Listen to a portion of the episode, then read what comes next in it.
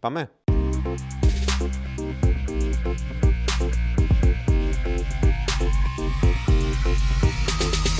Ogilvy Podcast, η επιστροφή. Ε, είχαμε καιρό να τα πούμε ε, και να λοιπόν που επιστρέψανε τα Ogilvy Podcast εδώ με ένα πάρα πολύ ενδιαφέρον θέμα και γι' αυτό είχαμε και καιρό να τα πούμε γιατί προετοιμάζαμε έτσι πολύ καιρό ε, την επόμενη μας ηχογράφηση μαζί με το συνοδευτικό paper που την ε, είχε. Λοιπόν, σήμερα θα μιλήσουμε για κάτι το οποίο μιλάει όλος ο κόσμος και είναι η τεχνητή νοημοσύνη, το AI.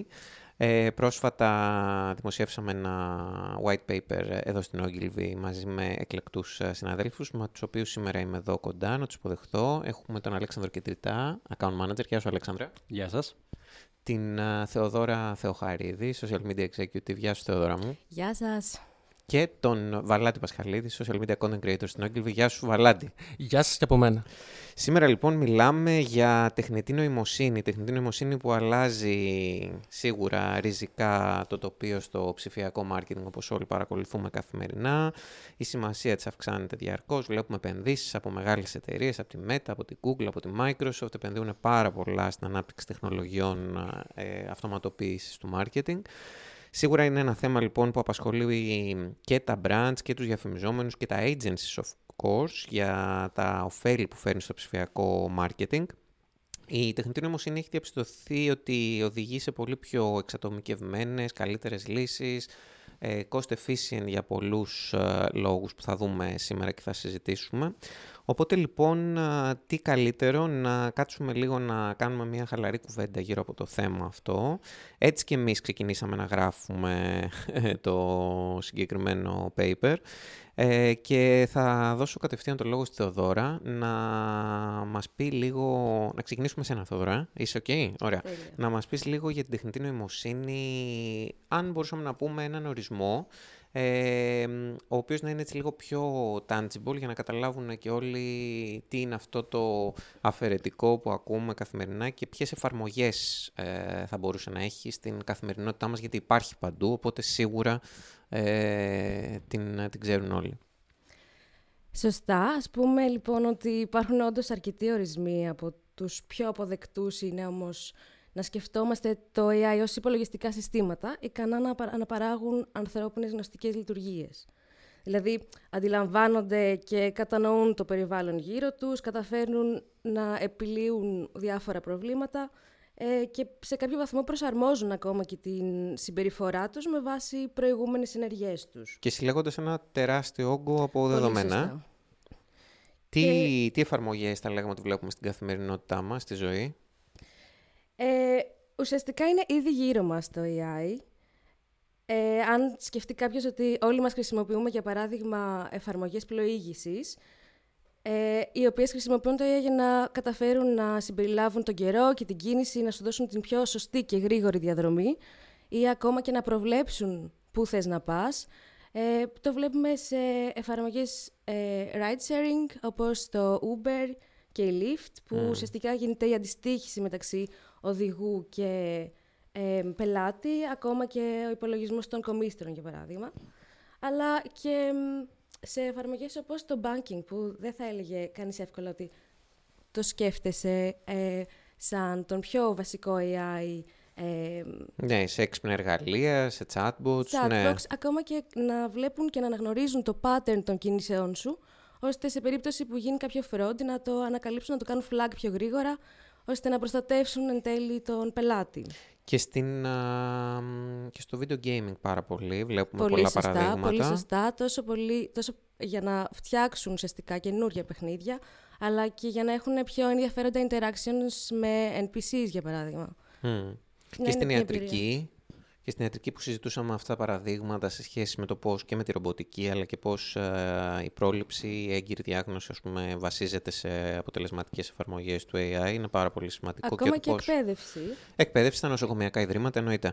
Γενικότερα η εποχή του, του AI βρίσκεται εδώ. Ο άνθρωπος εντάξει είναι καλός στο να αναλύει δεδομένα, οι μηχανές όμως σίγουρα είναι καλύτερες, ε, ακόμα καλύτερες. Ε, μην ξεχνάμε ότι υπήρχε αυτή όλη η παραδοσιακή εποχή που πώς, ε, κάπως όπως οριζόταν σαν analytic AI με την παραδοσιακή τεχνητή νοημοσύνη που γνωρίζουμε εδώ και χρόνια, αλλά με, προς, μέχρι το πρόσφατο παρελθόν που οι μηχανές πια ανταγωνίζονται τον άνθρωπο σε επίπεδο δημιουργικότητας, ερχόμαστε να, έρχονται τα δεδομένα να αλλάξουν μέσα από ε, εφαρμογές όπως το ChatGPT, το DALI, γινόμαστε μάρτυρες γενικότερα μιας νέας κατηγορίας στην τεχνητή νοημοσύνη, που γι' αυτή και όλα εμείς επικεντρωθήκαμε στο paper και γι' αυτό και όλα μιλάμε σήμερα, που είναι το λεγόμενο Generative AI, δηλαδή ε, στην ουσία το μηχάνημα που παράγει κάτι νέο, αντί του να αναλύει απλώς δεδομένα που ήδη υπάρχουν στην διάθεσή του. Στην ουσία μιλάμε για συστήματα, όπως είπες, βαθιάς ε, μηχανικής ε, μάθησης και σίγουρα αυτά τα μοντέλα τα έχουν ξεκινήσει από, το, από πολλά χρόνια, πριν από το πριν, πριν και από το 2015, πριν από το 2014, εκεί όπου ξεκίνησαν τέλος πάντων οι πρώτες αναλυτικές εργασίες. Αλλά εντάξει, σίγουρα ε, η εξέλιξη των μοντέλων της τεχνητής νοημοσύνης τα τελευταία χρόνια ε, γίνεται ε, με, πολλά, με πολύ ε, γρήγορο τρόπο. Τα μοντέλα γίνονται όλο καλύτερα, ταχύτερα, φθηνότερα. Άρα σίγουρα και η ελεύθερη πρόσβαση σε αυτά τα καθιστά και πιο διαδεδομένα. Θέλω λίγο να πάμε, Αλέξανδρε, επειδή μιλάμε, είμαστε και μέσα στο κομμάτι του advertising και του marketing και μιλάμε συνέχεια για briefs, να εξηγήσουμε λίγο τη λογική του, το πώς λειτουργούν τα μοντέλα αυτά ε, με τα λεγόμενα prompts. Ε, πώς δηλαδή στην ουσία είναι τα θεμέλια, γίνονται αυτά τα θεμέλια του οποιοδήποτε δημιουργήματος αποφασίσουμε μέσω Generative AI.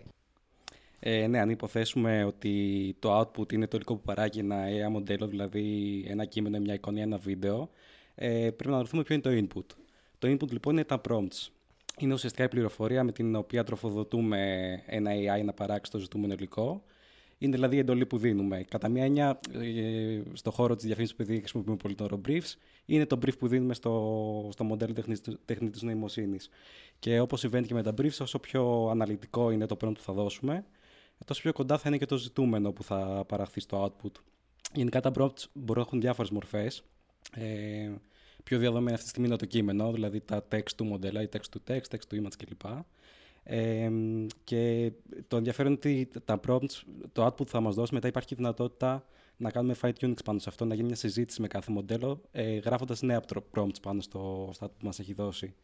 Και εδώ αναγάγεται και μια νέα έννοια που λέγεται prompt engineering, ε, είναι δηλαδή η ικανότητα να μπορέσουμε να διαμορφώσουμε το τελικό output με νέα prompt που δίνουμε.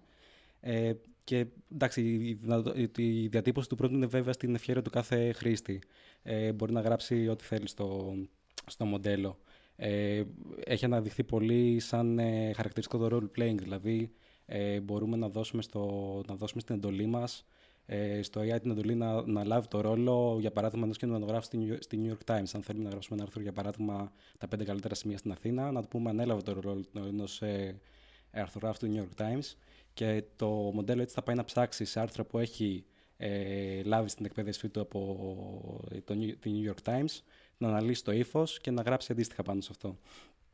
Ε, σίγουρα οι εφαρμογές είναι πολλές. Είπες για κυρίως text to image ε, πριν, αλλά Βαλάντι να πούμε και καμία ακόμα εφαρμογή, δηλαδή χρήσεις άλλες που το Generative AI λειτουργεί; Ε, βέβαια, πέρα από εφαρμογές εικόνας και text-to-text, συναντάμε και εφαρμογές ήχου, εφαρμογές κώδικα, ε, βίντεο και 3D production.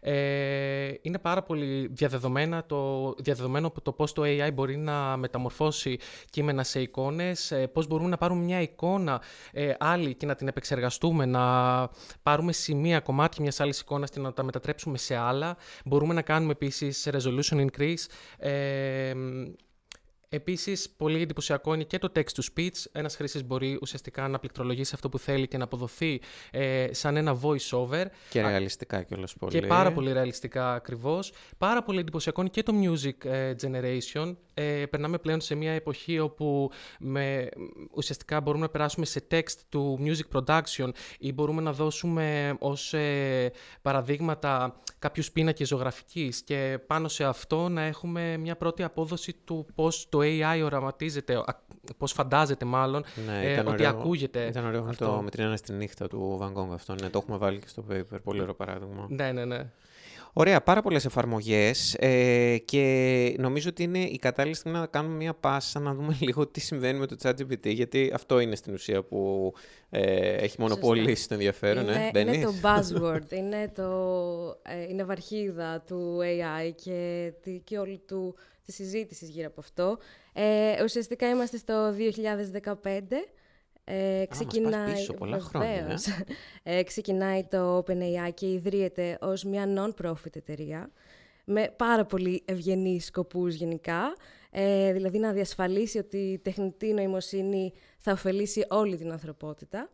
Και από το ξεκίνημά της είχε και πολύ χειρά ονόματα, όπως ο Sam Altman, που είναι και ο CEO αυτή τη στιγμή, ο συνειδητής του LinkedIn, ο Reid Hoffman, και ίσως ο πιο γνωστός από όλους, ο Πες το. Elon Musk. Το πες. Όποια πέτρα και να σηκώσει τώρα στην τεχνολογία είναι ο Elon Musk από κάτω. Ε, και ο Elon βέβαια αργότερα είχε ένα conflict ε, of interest γιατί η Tesla είχε και εκείνη κάποια AI προγράμματα, οπότε ε, αποχώρησε το 2018. Λέγεται κιόλας, νομίζω ότι έπαιρνε εργαζομένους που ήταν να πάνε να δουλέψουν στην OpenAI, τους ήθελε για την Tesla και Sneaky. δημιουργούσε conflict εδώ πέρα και μάλλον γι' αυτό έφυγε. Sneaky Elon. Έχει κουτσομπολιά δηλαδή έτσι που δεν τα έχει βάλει στο paper. Ε. Ωραία. Αλλά παρέμεινε τέλος πάντων δωρητής για την OpenAI, η οποία άλλαξε και αυτή λίγο. Έγινε ε, κερδοσκοπική επιχείρηση, αλλά περιορισμένου κέρδους. Και μ, ξεκινάει σιγά σιγά και ε, αρχίζει να βγάζει τα πρώτα της ε, AI δημιουργήματα, ας πούμε, όπως το Gym και το Universe. Αλλά το πιο σημαντικό από όλα, το πιο γνωστό σε όλους μας, είναι το Generative Pre-trained Transformer, το γνωστό μας GPT. Νομίζω ποτέ δεν το ακούμε ολόκληρο, αλλά όλοι το ξέρουμε. Ανήκει λοιπόν στις λεγόμενες γεννήτριες γλωσσών, και χρησιμοποιεί μηχανική μάθηση για να δημιουργεί κείμενα που μοιάζουν σαν να έχουν γραφτεί πραγματικά από άνθρωπο. Λίγα χρόνια αργότερα, το 2019, βγαίνει το GPT-2, που έχει ακόμα περισσότερες παραμέτρους από το αρχικό GPT, αλλά δεν είναι διαθέσιμο ε, στο κοινό μέχρι εκείνη τη στιγμή, με το φόβο ότι υπάρχει μεγάλη πιθανότητα για fake news και κάποια παραπληροφόρηση. Και συνεχίζουμε στο GPT-3, πάμε όλο και πιο κοντά, ε, που περνάει κάθε προσδοκία, γιατί μπορεί να εκτελέσει εξαιρετικά περίπλοκες οδηγίες και έχει πολύ ψηλή ποιότητα αποτελεσμάτων. Και φε- φτάνουμε στο Νοέμβριο του 2022 πλέον, που έρχεται το chatbox της OpenAI, το γνωστό ChatGPT, που είναι και ίσως η μεγαλύτερη επιτυχία, η μεγαλύτερη επιτυχία της. Όντως, έχουμε φτάσει πια. Ε, ε, ήμασταν τυχεροί γιατί όταν ε, γράφαμε το paper και προετοιμαζόμασταν και για την ηχογράφηση. Τώρα, δύο εβδομάδες σχεδόν πριν ανακοινώθηκε και το, η τελευταία, το, το τελευταίο version, το ChatGPT 4. Ε, τέλη Μαρτίου. Ε, μιλάμε για μια πολύ μεγάλη, στην ουσία, κλιμάκωση όλου του, του deep ε, learning. Ε, χαρακτηριστικά θέλω να πω απλά για να καταλάβουμε λίγο και τα μεγέθη ότι αυτή τη στιγμή το ChatGPT 4 διαθέτει 170 τρισεκατομμύρια παραμέτρους. Ε, καταλαβαίνουμε λίγο σε σχέση ας πούμε, με το προηγούμενο ακριβώς που ήταν δισεκατομμύρια εκεί και ήταν, ε, αν δεν κάνω λάθος, 175 δισεκατομμύρια παράμετροι. Σωστά. Αυτή τη στιγμή είμαστε στα 173. Άρα καταλαβαίνουμε πόσο πιο προηγμένες ε, ικανότητες, πόσο μεγαλύτερες, ε, πε- πε- περισσότερες χιλιάδες λέξεις, ε, περισσότερες από πριν, αξιοποιούνται τεχνολογίες, ε, ακόμα και της Microsoft, έτσι ώστε να το κάνουν το μοντέλο ακόμα πιο αποτελεσματικό και σε άλλες γλώσσες, ακόμα και στα ελληνικά. Ε, δηλαδή το βλέπουμε και εμείς που έχουμε αρχίσει και πειραματιζόμαστε είτε σε καμπάνιες είτε στην καθημερινότητά μας. Ε, αναμφισβήτητα μια καινοτομία που εξαιρετικά, ε, φέρνει εξαιρετικά ε, υψηλό αριθμό επισκεπτών ε, στα πρώτα, από τις πρώτες του επισκέψεις. Ήδη έχουμε πάει σε μια μορφή που είναι μ, διατίθετος ως μέρος ε, της, ε, των συνδρομ, της συνδρομητικής υπηρεσίας, των συνδρομητών του ChatGPT Plus ε, και αυτό και όλα έβαλε και τέλος σε όλες αυτές τις φήμες, τις κασίες που υπήρχαν σε σχέση με τις αναβαθμίσεις και πώς τα βγάζει χρήματα και η OpenAI. Ε, και πριν, μάλιστα, από λίγες μέρες, ε, Αλέξα, θα σου δώσω μια πάσα εδώ γιατί το συζητάγαμε μαζί. Τι έγινε με τα plugins που ανακοινώθηκαν; Ουσιαστικά είναι τα μάτια και τα αυτιά του ChatGPT. Ε, μέχρι πρότινος, το ChatGPT είχε πρόσβαση σε πληροφορίες που είχαν ε, δημοσιευτεί μέχρι το 2021. Ε, οπότε έθετε αυτό κάποιο περιορισμό στο τι πληροφορίες δίνει το, το output. Τα plugins ουσιαστικά έρχονται να δώσουν πρόσβαση σε βάσεις δεδομένων και εργαλεία τρίτων που είναι συνδεδεμένα με το διαδίκτυο. Άρα ουσιαστικά πλέον το ChatGPT χάρη στα plugins έχει πρόσβαση στο διαδίκτυο και μπορεί να δίνει και επίκαιρα και ενημερωμένα αποτελέσματα και πληροφορίες. Ε, Καταρχάς, να πούμε ότι είναι μια ε, λειτουργία που είναι διαθέσιμη αυτή τη στιγμή σε έναν μικρό αριθμό χρηστών, κυρίως σε συνδρομητές του ChatGPT Plus και έχει δώσει τη διαθεσιμότητα 12 plugins ε, από διάφορες κατηγορίες όπως ταξίδι, shopping κλπ. Ε, τώρα αυτά πώς δουλεύουν. Ουσιαστικά οι χρήστες πάνε και εγκαθιστούν στο προφίλ τους ε, το plugin που επιθυμούν. Τώρα αν πληρώνεις ή όχι αυτό δεν, έχει, ε, δεν το ξέρουμε ακόμα αν θα είναι επιπληρωμή. Ε, και ο τρόπος που λειτουργούν είναι, ε, που λειτουργούν είναι άμα γράψεις ένα prompt. Για παράδειγμα, θέλω να πάω στη Νέα Υόρκη με ένα budget 500 ευρώ. 500 ευρώ. Στη Νέα Υόρκη. 1500 ευρώ, ας πούμε. Ε, το ChatGPT θα αναλύσει αυτά που έχεις γράψει στο prompt, θα πάει να συλλέξει πληροφορίες, θα, θα καταλάβει ποιο plugin πρέπει να αξιοποιήσει, θα συλλέξει πληροφορίες από εκεί και θα σου δώσει, για παράδειγμα, ε, αεροπορικά προσφορές για αεροπορικά εισιτήρια, για ξενοδοχείο, για νοικιαζόμενα μάξ κλπ. Ε, εντάξει, είναι, ε, δηλαδή καταλαβαίνουμε όλοι πώς το ChatGPT παράγει, παράγει τη σκέψη, δεν τη γεννάει απλώς. Και εδώ είναι μια πολύ καλή αφορμή και όλες να μιλήσουμε και για τον Ταλή που το αναφέρα λίγο πριν. Ε, γιατί στην ουσία πρόκειται για ένα από τα πιο εντυπωσιακά προγράμματα της ε, OpenAI, ακόμα ένα έτσι επίδοξο φουτουριστικό άλμα, ε, που ήρθε δύο χρόνια σχεδόν, δηλαδή ήταν Γενάρη του 2021, ναι, κάπως έτσι που ξεκίνησε η λογική του, του πώς αυτό το text-to-image σύστημα αυτής της τεχνητής νοημοσύνης μπορεί να συνθέσει πρωτότυπες ε, ρεαλιστικές εικόνες, στην ουσία μορφή τέχνης, μέσα από γραπτές περιγραφές. Εμείς το, το κάνουμε καθημερινά, το βλέπουμε σε πάρα πολλές εφαρμογές, εικόνες πέρα από κάθε φαντασία, έχουμε παίξει με τις, ε, βλέπαμε, βάζαμε παραδείγματα την, την αρκούδα να παίζει μπάσο, το, το ρομπότ του, του Van Gogh. Γενικά ο αλγόριθμος έχει εκπαιδευτεί σε ένα πολύ μεγάλο εύρος ε, από δισεκατομμύρια εικόνες του διαδικτύου και γύρονται εδώ και διάφορα θέματα copyright που θα τα συζητήσουμε πιο μετά, αλλά γενικά μιλάμε για την ουσία, μιλάμε στην ουσίας για μια εκπαίδευση ενός νευρονικού συστήματος από εικόνες, από κειμενικές περιγραφές και όλο αυτό έχει σίγουρα ε, και την, α, έχει αναπτυχθεί με τέτοιο τρόπο ώστε να περιορίζονται και εικόνες βίες και γενικότερα κατάλληλο ε, περιεχόμενο. Άρα μιλάμε για δυνατότητες του μοντέλου ε, που το αναδεικνύουν πια σε μια νέα μορφή τέχνης. Ακριβώς και το DALI 2 που δημοσιεύτηκε ένα χρόνο αργότερα από το DALI της 22 ε, έχει και επιπλέον δυνατότητες πέρα από την ε, απλή παραγωγή εικόνων. Έχει και δυνατότητα επέκτασης ορίων μιας εικόνας, το outpainting, δηλαδή μπορεί να πάρει μια εικόνα και να στη θέσει το πλαίσιο γύρω-γύρω που δεν υπάρχει, ουσιαστικά το φτιάχνει από την αρχή from scratch. Έχει και επίσης τη δυνατότητα επεξεργασίας υπάρχουσες εικόνες, ε, γιατί μαθαίνει από τις ε, εικόνες που έχουν χρησιμοποιηθεί στην εκπαίδευσή του, μαθαίνει τις σχέσεις που υπάρχουν στα αντικείμενα πάνω στις εικόνες Οπότε μπορεί να προσθέτει και να φέρει στοιχεία βάσει των text prompts που, που δίνουμε. Γενικότερα εδώ υπάρχουν πάρα πολλοί παίκτες, οπότε θα ήθελα λίγο απλά να κάνουμε κάποιες αναφορές για να καταλάβει και ο κόσμος, επειδή μιλήσαμε στην αρχή για επενδύσεις από μεγάλες εταιρείες. Ε, θέλω να πούμε δύο λόγια για τη Microsoft κυρίως, αλλά και να δούμε και κάποιους άλλους ε, παίκτες. Οπότε, αν είναι. Για τη Microsoft θες να πεις εσύ, Αλέξανδρε, που το, το συζητούσαμε; Οπότε, ναι, και να δούμε λίγο και μετά και άλλους παίκτες που έχουν μπει στο, στο παιχνίδι. Από όταν ξεκίνησε το ChatGPT και όλη η συζήτηση για το AI, το όνομα της Microsoft ακουγόταν συνέχεια, γιατί φημολογούταν μια επένδυση Mammoth, η οποία ε, ήρθε επίσημα τον Ιανουάριο του 2023. Πρόκειται για μια επένδυση 10 δισεκατομμυρίων δολαρίων.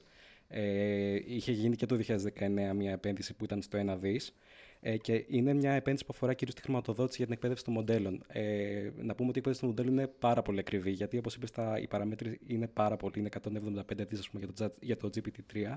Ε, είναι 45 τεραμπάιτ ε, ε, δεδομένων ε, και μια εκπαίδευση μπορεί να στοιχήσει ας πούμε, κοντά στα 12 εκατομμύρια. Και αυτό δικαιολογεί επίσης γιατί η εκπαίδευση γίνει τόσο αραιά και γιατί είχε γίνει, είχαμε μόνο δηλαδή δεδομένα μέχρι το 2021.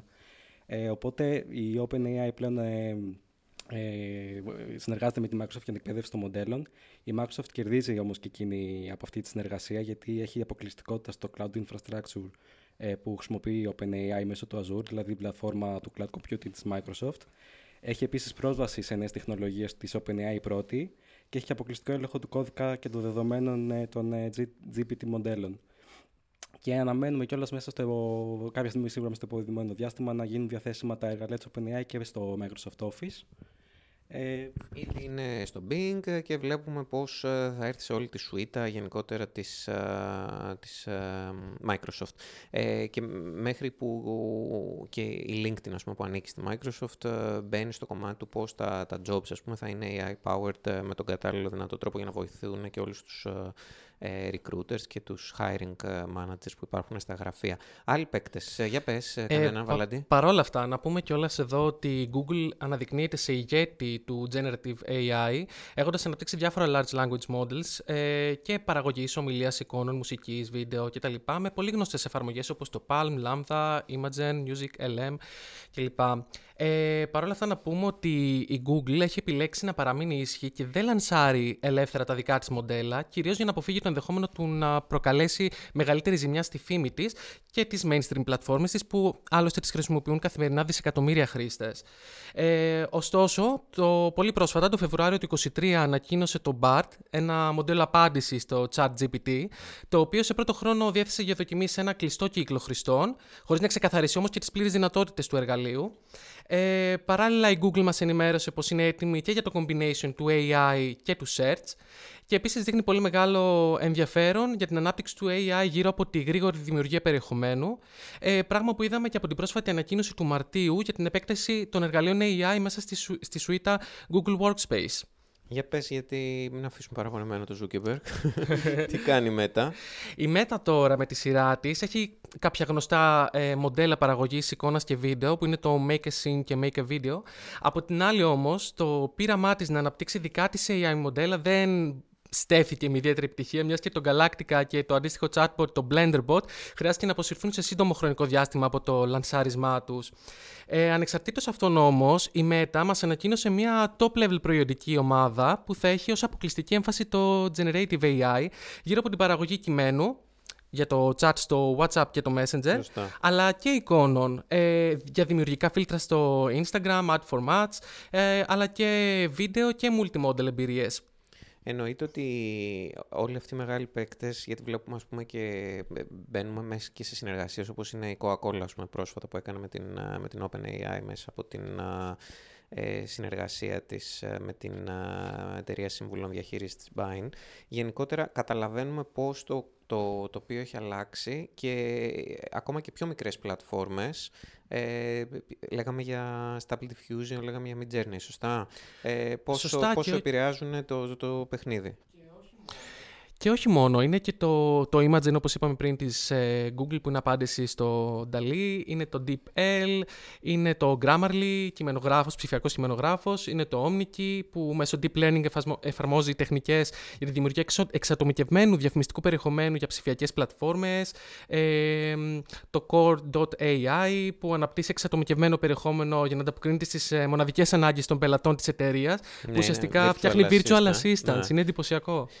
Παιδιά είναι παντού, εννοείται, και τώρα για να έρθουμε και πιο κοντά ακόμα και στα, στο, στα brands, στο marketing, στις διαφημιστικές, γενικότερα κακά τα ψέματα, μιλάμε για μια πολύ μεγάλη επανάσταση. Οι επιχειρήσεις έχουν, έχουν ήδη τρέξει πρώτες έρευνες και global εννοώ, που λένε ότι περίπου 8 στους 10 διαφημιζόμενους έχουν ήδη υλοποιήσει ας πούμε, εφαρμογές τεχνητής νοημοσύνης ή τέλος πάντων είναι πολύ πιο ε, ανοιχτοί στο να δοκιμάσουν και να γνωρίσουν και να υιοθετήσουν ας πούμε, τέτοιες AI λύσεις. Ε, θέλω να δώσουμε κάποια use cases για να το κάνουμε ακόμα πιο κατανοητό σε όσους ε, μας ακούνε. Ε, πώς μπορεί ας πούμε, όλο το Generative AI να βοηθήσει το marketing; Έχουμε συγκεντρώσει εμείς διάφορους ε, στο paper. Τώρα εντάξει, εγώ θα μιλήσω θα πω, ας πούμε, ο καθένας από ένα δικό του use case που θεωρεί πιο δυνατό. Εγώ θα ήθελα να κάνω μια ανοίξη στο κομμάτι το πώς μας βοηθάει τουλάχιστον στην καθημερινότητά μας, ε, έτσι όπως το βλέπουμε μέσα στο χώρο μας, ε, στη γέννηση ιδεών, σε διάφορα concepts, όταν κάνουμε brainstorming με τις δημιουργικές ομάδες, μιλάμε για εργαλεία text image generators, ε, πώς βοηθάει βασιούμαστε στο να πάρουμε συγκεκριμένα interest, συγκεκριμένα topics ας πούμε ή behavioral patterns και να δούμε, να δώσουμε μια εντολή ε, και μέσα στο πλαίσιο αυτό η, το εργαλείο της uh, OpenAI να επανέλθει πίσω με ένα πολλές φορές έτοιμο visual, με ένα έτοιμο concept, με ένα έτοιμο σενάριο, με variations ας πούμε από ένα visual, απλά μόνο και μόνο μέσα από ένα prompt. Άρα καταλαβαίνουμε πόσο βοηθάει πολύ, ε, ίσως τα πρώιμα στάδια, αν μπορούσαμε να πούμε, του σχεδιασμού ε, μιας ε, καμπάνιας. Ε, ποιος ε, άλλος που θέλει να πει έτσι αγαπημένο του τέτοιο, το πάμε. Θοδώρα, εσύ τι θα ήθελες να πεις, ας πούμε, σαν κάποιο use case ε, πετυχημένου Generative AI. Τέλεια, ναι, εννοείται. Ε, πρώτα απ' όλα για τη μουσική, ας πούμε. Ε, ένας από τους... Ε, ε, Πανηγυρίζει εδώ ο Γιάννης Δίσκος, ο ηχολήπτης μας. Ε, ουσιαστικά μπορούμε να συνθέσουμε πρωτότυπους ήχους και μελωδίες. Και αυτό εννοείται θα επηρεάσει και πολύ σημαντικά τη μουσική βιομηχανία και τους παραγωγούς ε, μουσικής, ακόμα και για marketing σκοπούς. Και θα επηρεάσει και τις τράπεζες ε, μουσικής. Γενικότερα, ο χώρος του stock θα επηρεαστεί πάρα πολύ. Δηλαδή, η δυνατότητα να παράξεις ε, εικόνες ε, σχεδόν με μηδαμινό κόστος ε, και πολύ γρήγορα Μας γλιτώνει από ώρες αναζήτησης ε, των ιδανικών υλικών σε stock footage και σε τράπεζες και σε διάφορα που ψάχνουμε. Να πω κι εγώ για τις ατελείωτες ε, ώρες που περνάω στο video editing, το κομμάτι του post-production, το βασανιστικό, ε, στο οποίο θα έρθει και θα δώσει λύσεις και εκεί το, το AI. Ε, υπάρχουν επίσης πολύ σημαντικό που έχουμε δει, υπάρχουν, υπάρχουν text to video μοντέλα που αναμένεται να παρουσιάσουν πρωτοποριακές δυνατότητες, όπως δημιουργία video mockups που θα βοηθήσουν στο κομμάτι των σενάριων και των ε, storyboards. Και το product design μπορεί να επηρεάσει πάρα πολύ και αυτό το βλέπουμε κυρίως στο χώρο της μόδας αυτή τη στιγμή. Δηλαδή από πρόχειρα σκίτσα που μπορεί να κάνουν οι designers να παραχθούν νέα σχέδια και δεν υπάρχει δυνατότητα να δώσει στον κόσμο να φτιάξει ε, user generated σχέδια. Λοιπόν, ε, να δώσουμε και κανένα case, ε, γιατί εντάξει τα use cases είναι πάρα πολλά. Εγώ θα ήθελα να δώσουμε κανένα παράδειγμα τι έχει, ε, τα, πώς τα brands ας πούμε, μέχρι στιγμής έχουμε δει να έχουν κάνει πραγματάκια. Εμείς φέτος δοκιμάσαμε στην εταιρεία μια έτσι, αρκετά καινοτόμη, ε, καινοτομική καμπάνια σε σχέση με το brand έτσι, της Lacta που πάντα είναι το συνώνυμο ας πούμε, της αγάπης. Ε, προσπαθήσαμε να καλέσουμε και ακόμα καλούμε, δηλαδή το, η εφαρμογή λειτουργεί, ε, καλούμε όλο τον κόσμο να εκφράσει αυτά που αισθάνεται για κάποιο αγαπημένο πρόσωπο με τη βοήθεια της τεχνητής νοημοσύνης. Και πώς το κάναμε αυτό, ε, η δημιουργική μας ομάδα μαζί με, την, ε, με τα Ogilvy Labs, ε, το τμήμα μας εσωτερικά της εταιρείας, σκεφτήκαν ένα μηχανισμό όπου οι καταναλωτές μπορούμε να επισκεφθούμε το ailoveyou.gr, να γράψουμε σε ποιο πρόσωπο θέλουμε να εκφράσουμε κάτι, για ποιο λόγο. Είναι στην ουσία ένα text prompt, επειδή μιλήσαμε για prompt πριν.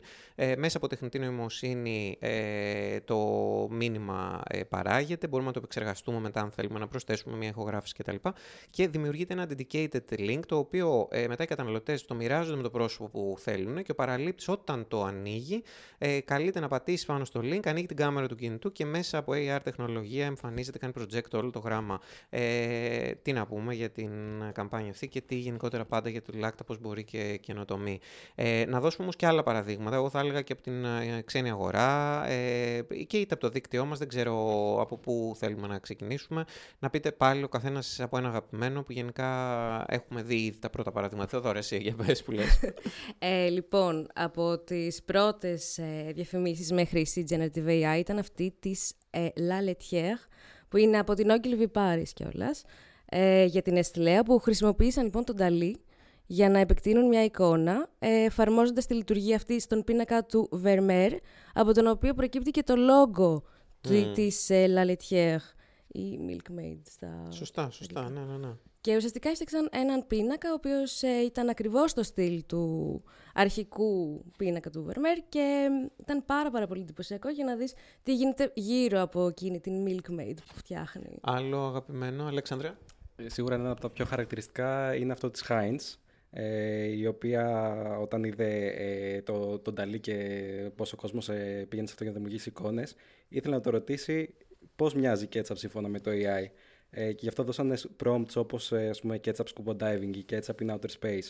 Και ε, το Dali έδωσε αποτελέσματα που τα μπουκάλια της ketchup και οι ετικέτες ακόμα πάνω στα μπουκάλια της ketchup ήταν πάρα πολύ κοντά σε αυτά της Heinz να σας πω κι εγώ με τη σειρά μου για το case study, γιατί καλά όλα τα, τα ξένα, τα δίκτυα, το εξωτερικό κτλ. Πάμε σε κάτι πιο local, πάμε στο Μουσείο Τηλεπικοινωνιών ε, βέβαια, τι θα έλεγες; Το μουσείο το αγαπημένο μας. Λοιπόν, όπου παντρέψαμε με την τεχνητή νοημοσύνη με τις τηλεπικοινωνίες μιας άλλης εποχής και όλα αυτά βέβαια συναντώνται στο Instagram account του Μουσείου Τηλεπικοινωνιών Ομίλο ΤΕ.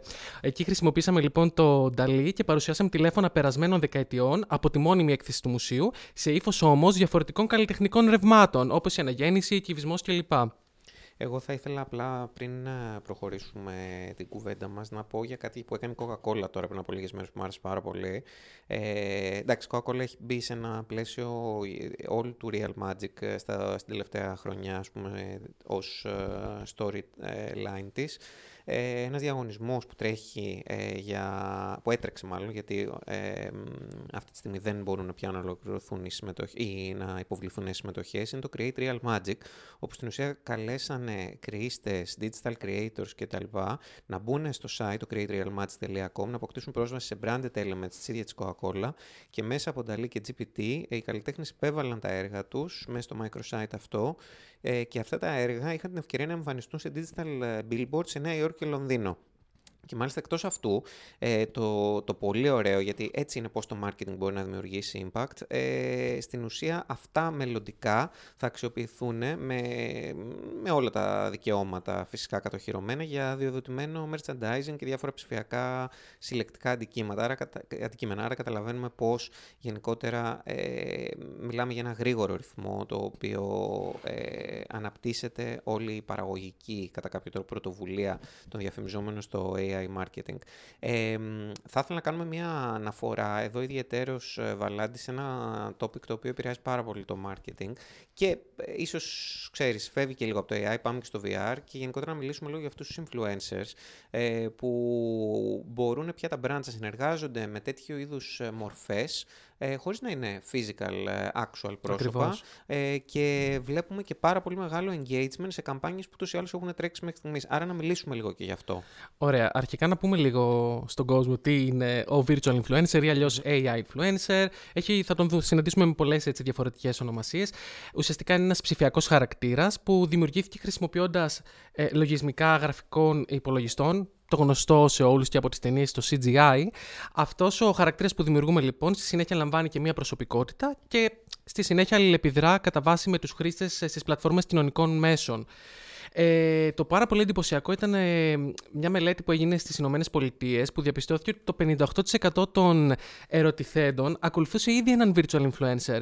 Και αυτό μας δείχνει κιόλας και στην πραγματικότητα μέσα από μετρήσεις ότι οι virtual influencers μπορούν να προσφέρουν σχεδόν τρεις φορές υψηλότερο engagement rate σε σχέση με τους real life influencers. Εντάξει, απίστευτο που δεν το περιμέναμε. ναι, ναι, ναι. Φοβερό. Λοιπόν, γενικά για virtual influencers, εμείς στην Ogilvy έχουμε ήδη ξεκινήσει και κάνουμε εφαρμογές και προτάσεις. υπάρχουν πάρα πολλά πράγματα που η δημιουργικότητα είναι endless, ας πούμε, στο κομμάτι των προτάσεων, στο τι μπορούμε να κάνουμε. Ε, θα ήθελα λίγο πριν να πούμε, γιατί καλά τα λέμε τόση ώρα, μια χαρά το AI, και οπότε υπάρχουν και αρκετά με τα restrictions και ανησυχίες που υπάρχουν και θέλουμε λίγο να του στήξουμε και αυτές να κάναμε μια, έτσι κάπως ένα κλείσιμο του πώς ε, θα μπορούσαμε να κάνουμε σαμά πώς θα ωφελήσει το AI γενικότερα τα, τα brands ε, σε επίπεδο ίσως χρόνου, κόστους, ε, Αλεξάνδρα. Ναι, σίγουρα θα ωφελήσει. Εντάξει, έχουμε μιλήσει για το πώς ξεμπλοκάρει τη δημιουργικότητα, ε, που είναι από τα πιο σημαντικά ωφέλη αυτή τη στιγμή. Ε, και επηρεάζει δύο σημαντικούς παράγοντες στο χώρο μας, που συναντάμε στο χώρο μας, το χρόνο και το χρήμα ε, η σύλληψη μιας έξυπνης δημιουργικής ιδέας, δηλαδή το να δημιουργήσεις περιεχόμενο υψηλής ποιότητας, να συγγράψεις ένα έξυπνο marketing text, να διαχειριστείς communities, να αναζητήσει τράπεζες, να υλοποιήσεις ε, υλικά. Όλα αυτά θέλουν πάρα πολύ χρόνο. Οπότε το Generative AI έρχεται να βοηθήσει τα, τα, τα, τα brands και τους marketeers, επιτρέποντας την πιο γρήγορη εκτέλεση όλων αυτών των διαδικασιών. Και όλα τα παραπάνω φυσικά πολλές φορές μπορούν να αποτούν μεγάλα budget. Ειδικά για μεγάλες καμπάνιες που εμπλέκονται πολλοί εργαζόμενοι και ομάδες παραγωγής. Ε, Πολλές διαδικασίες χάρη του Generative AI αυτοματοποιούνται, οπότε μειώνονται και τα παραγωγικά κόστη. Όπως επίσης ελαχιστοποιείται και ο παράγοντας του ανθρώπινου λάθους που μπορεί να στοιχήσει και χρόνο και χρήμα.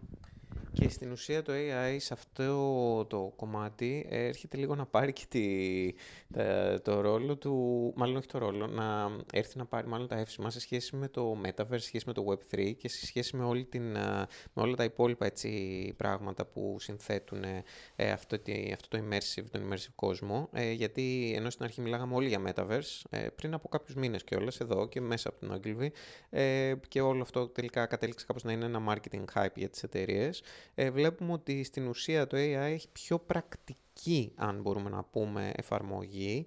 Ε, ίσως τα νερά είναι πιο χαρτογραφημένα σε σχέση με όλο αυτό το, το αβέβαιο που έχει το Web3 ε, και γι' αυτό και όλες έχει προκαλέσει και το, τα αρκετά brands να μειώσουν το budget τους σε ενέργειες που έχουν να κάνουν ε, σε χώρους όπως είναι ας πούμε η Decentraland ή άλλα metaverse περιβάλλοντα και να ρίξουν το κομμάτι των επενδύσεων σε ε, δοκιμασμένες ίσως και πιο ε, απτές ε, λύσεις που θα τους κερδίσουν και όλες και αρκετό, αρκετά κόστη. Λοιπόν, επειδή είπα πριν για ανησυχίες, υπάρχουν αρκετά ζητήματα τα οποία μην νομίζετε, τα ακούμε κι εμείς καθημερινά. Οπότε έρχονται και οι πελάτες μας και μας ρωτούν ε, και τι θα γίνει με τα δικαιώματα και τι, ποια είναι η άποψη σε σχέση με τα copyright, με τα ηθικά ζητήματα κτλ. Οπότε να μην uh, κάνουμε τους uh, εδώ να αγιοποιήσουμε πούμε, το AI, να τα θίξουμε και αυτά. Υπάρχουν και νομικά θέματα. Θεοδόρα, νομίζω ότι εσύ είχες κάνει μια αναφορά σε σχέση και με, τα, και με τα ηθικά και με τα νομικά ζητήματα. Οπότε κάνε μας, δώσει μας ένα context για να είμαστε δίκαιοι. Σωστά, λοιπόν. Οπότε υπάρχουν αρκετές ανησυχίες γενικά, γιατί, okay, είναι λιγότερο χαρτογράφητο από το Metaverse, αλλά ακόμα υπάρχουν κάποια ε, θολά σημεία. Ε, ουσιαστικά υπάρχουν ανησυχίες για παραπληροφόρηση, για fake news, για το πόσο εύκολο είναι να παράγεις μεγάλο όγκο ε, από πληροφορίες που μπορεί να μην είναι πραγματικές. Ε, υπάρχει ένα concern για το ότι ε, τα συστήματα αυτά γίνονται trained πάνω σε πληροφορίες που ίσως να έχουν κάποιο bias, να έχουν κάποια προκατάληψη, γιατί ε, αρχικά ε, μαθαίνουν από ανθρώπινα data, ε, αλλά και από τα πιο σημαντικά είναι και αυτό του copyright. Γιατί από τη στιγμή που ένα πρόγραμμα γίνεται trained με input από copyrighted έργα, έργα που έχουν πνευματική ιδιοκτησία και δικαιώματα, υπάρχει ένα μεγάλο concern κατά πόσο αυτό είναι ηθικό για τους καλλιτέχνες κυρίως, οι οποίοι είχαν το αρχικό, το original body της ε, δουλειάς αυτή, και, αυτής. Και κατά δεύτερον είναι το κατά πόσο το output του Generative AI, ε, το οποίο έχει βασιστεί σε όλο αυτό το input που ήδη έχει, παρουσιάζει κάποιο πρόβλημα, έχει αποκλειστικό δικαίωμα χρήσης, το οποίο είναι και πολύ χρήσιμο για να ε, μπορείς, μπορέσεις να το αξιοποιήσεις ε, εμπορικά. Ναι, μην ξεχνάμε ότι στην Αμερική πάρα πολλοί ερευνητές και startups εκεί έξω υποστηρίζουν ότι όλες αυτές οι εικόνες και το να αξιοποιήσει αυτές τις εικόνες, ας πούμε, υπάγονται στην ε, αμερικανική νομική θεωρία του fair use. Άρα μιλάμε ότι στην ουσία σαν να κάποιο τρόπο χρησιμοποιούνται με σκοπό να προάγεται η ελευθερία της έκφρασης και υπάρχουν και όλα αυτά και, και η διαφορετικότητα σε σχέση με Αμερική versus Ευρώπη στο πώς θα τα χειριστούν. Σωστά και γι' αυτό υπάρχει πάρα πολύ μεγάλη ανάγκη για να ε, μπουν κάποια όρια και κάποια πολύ πιο συγκεκριμένα πλαίσια, ε, κυρίως νομικά. Δηλαδή, ε, στην Αμερική υπήρχαν 130 ε, περίπου ε, νέες, ε, νέα νομοθετικά πλαίσια, από τα οποία το 2% περίπου ε, απορροφήθηκε από την νομοθεσία, ενσωματώθηκε στην νομοθεσία ε, και στην Ευρώπη έχουμε το AI, AI Act, το οποίο είναι ακόμα σε διαδικασία, ε, ουσιαστικά το βλέπουν, το εξετάζουν, βλέπουν ναι, για έχει... βελτιστοποίησεις, αλλά δεν έχει ψηφιστεί ακόμα και από τη στιγμή αυτή δεν καλύπτεται τίποτα ε, Κανένας πλήρως για να. Και γι' αυτό κιόλας έχουμε δει και τα πρώτα filings από εταιρείες όπως είναι ας πούμε η ε, Visual ε, Image Getty, Getty. Ε, που έχει κάνει ενστάσεις για τους καλλιτέχνες. Ή βλέπουμε και individual ε, νομικά. Σωστά. Νομικές. Υπάρχουν και οι πρώτες ε, μηνύσεις. Υπάρχουν από καλλιτέχνες οι οποίοι ακριβώς λένε ότι εμείς ουσιαστικά χάνουμε income αυτή τη στιγμή όταν μπορεί κάποια ε, κάποιο μοντέλο να ε, φτιάξει κάτι πολύ παρόμοιο στη δική μας δουλειά. Είναι μια πολύ ανοιχτή συζήτηση. Ε, ουσιαστικά περιμένουμε κάποιο precedent, γιατί με βάση αυτό θα γίνουν ε, θα πάρθουν και αποφάσεις για, τις υπόλοιπες, ε, για τα υπόλοιπα cases, αλλά ακόμα περιμένουμε. Δεν είναι πάρα και σίγουρα το AI νομίζω ότι δεν έχει έρθει. Είναι αυτός ο φόβος που πλανάται, ότι έρχεται να πάρει τις δουλειές όλων και να, ε, στην ουσία να αντικαταστήσει επαγγέλματα. Εγώ νομίζω ότι πιο πολύ πρέπει να το αντιμετωπίσουμε σαν ένα φαινόμενο ότι δημιουργούνται και νέοι ρόλοι και νέα επαγγέλματα μέσα από το AI. Ε, οπότε ίσως ε, να έχουν ένα, μια μεγάλη, ένα μεγαλύτερο πρόβλημα ε, επαγγέλματα θέματα που παραδοσιακά στηριζόντουσαν ας πούμε στα χέρια ή σε ανθρώπινο ε, παράγοντα που αυτή τη στιγμή κάποιες διαδικασίες θα αυτοματοποιηθούν. Όμως παράλληλα να μην ξεχνάμε ότι δημιουργείται και μια, ένα καινούριο όλο εργατικό δυναμικό ε, και σίγουρα υπάρχουν δυνατότητες και για καινούργια επαγγέλματα να ανθίσουν. Λοιπόν, θα ήθελα γιατί μακρηγορήσαμε λίγο, αλλά το θέμα μπορούμε να μιλάμε για το AI άπειρες ώρες, να κλείσουμε αυτή τη σημερινή κουβέντα λέγοντας ε, ο καθένας ένα take away που μας μένει από όλη αυτή την ε, ανάλυση. Ε, κάτι το οποίο θέλουμε να αφήσουμε στους ακροατές μας σήμερα και να, ε, να πούμε τι είναι αυτό το οποίο είναι το πιο σημαντικό. Αλέξανδρα, ας πούμε, να ξεκινήσω από σένα. Ναι, βεβαίως. Ε, το σημαντικό είναι να κρατήσουμε ότι το, AI μπορεί, το Generative AI μπορεί ήδη να μας βοηθήσει, ειδικά δηλαδή στη σύλληψη νέων ιδεών, στα στάδια του, του brainstorming και του briefing ε, και ακόμα και στη δημιουργία υλικών. Απλά πρέπει να έχουμε το νου μας ε, και στα, στους περιορισμούς που είπε και η, για τους οποίους μας μίλησε η Θεοδόρα, ότι χρειάζεται συνεχής ενημέρωση, να παρακολουθούμε τα νέα εργαλεία που προκύπτουν και τι ε, περιορισμούς μπορεί να έχουν ε, και να θεσπίσουμε και guidelines δηλαδή γύρω από την ε, χρήση των μοντέλων. Ε, Βαλάντη, εσύ κάτι άλλο έτσι που θα θέλεις να Εγώ θα συμπλήρωνω ότι είναι πολύ σημαντικό να αξιολογήσουμε και τα, να αξιολογούμε διαρκώς και τα αποτελέσματα του Generative AI, ακριβώς για τους λόγους του ότι πρόκειται για μοντέλα τα οποία δεν έχουν ε, φτάσει σε μια απόλυτα έτσι, τελική μορφή στην ε, πιστότητά τους και στα αποτελέσματα που φέρνουν. Ωραία. Και Θεοδόρα και εσύ έτσι κάτι με το οποίο θα ήθελε να κλείσουμε; Ναι, ουσιαστικά πρέπει να ακούμε τους υπαλλήλους γιατί οι νέες αυτές ε, τεχνολογίες είναι, ε, μπορεί να προκαλέσουν αναστάτωση και είναι πολύ λογικό.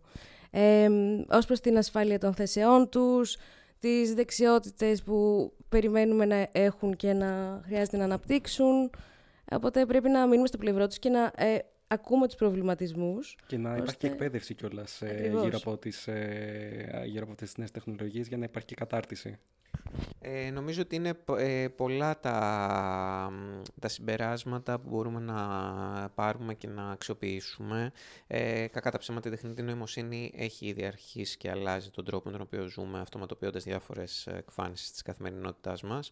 Γίνονται επενδύσεις μεγάλες, όσο βλέπουμε τους τεχνολογικούς παίκτες να μπαίνουν, ε, καταλαβαίνουμε ότι βρισκόμαστε ε, θα έλεγα ίσως το πρώτο κύμα όλης αυτής της επανάστασης που φέρνει η γενετική τεχνητή νοημοσύνη. Επηρεάζει πάρα πολύ τη δημιουργικότητα, την τέχνη.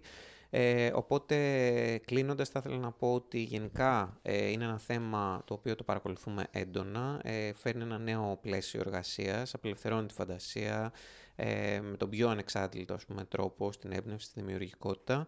Ε, η Ogilvy και όλο το δίκτυό μας επίσης το παρακολουθεί πολύ δυνατά. Στο Παρίσι έχει σταθεί μια ομάδα ε, που είναι ένα lab, AI lab το οποίο είναι αφιερωμένο στην ουσία όλο του το, το setup για να αξιοποιεί την τεχνογνωσία ε, στη χρήση της τεχνητής ε, νοημοσύνης ε, και είμαστε σε καθημερινή επαφή μαζί τους για το πώς ας πούμε μπορούμε να αξιοποιήσουμε αυτές τις ιδέες και για τους πελάτες μας και είναι και όλο το, το reality, η reality ομάδα της Ogilvy, ένα global unit θα λέγαμε που μετατρέπει όλες αυτές τις αναδυόμενες τεχνολογίες και δεν μιλάω μόνο για το AI, μιλάω και για το Web3 και για το AR και για το VR, άρα NFTs, γενικότερα όλο το κομμάτι του immersive ε, κόσμου μου αυτή τη στιγμή που απασχολεί έντονα, ε, τι δημιουργικές ευκαιρίες μπορεί να φέρει. Οπότε, ε, αν θέλετε να σας φτιάξουμε το επόμενο virtual influencers, αν θέλετε να δούμε πράγματα σε σχέση με τη στρατηγική σας, αν θέλετε να βοηθήσουμε σε κάποιες ιδέες, εμπειρίες για τη μάρκα κτλ.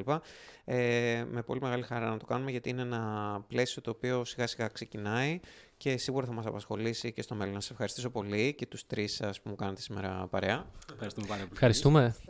Και ανανεώνουμε το ραντεβού μας για ένα επόμενο Ogilvy podcast.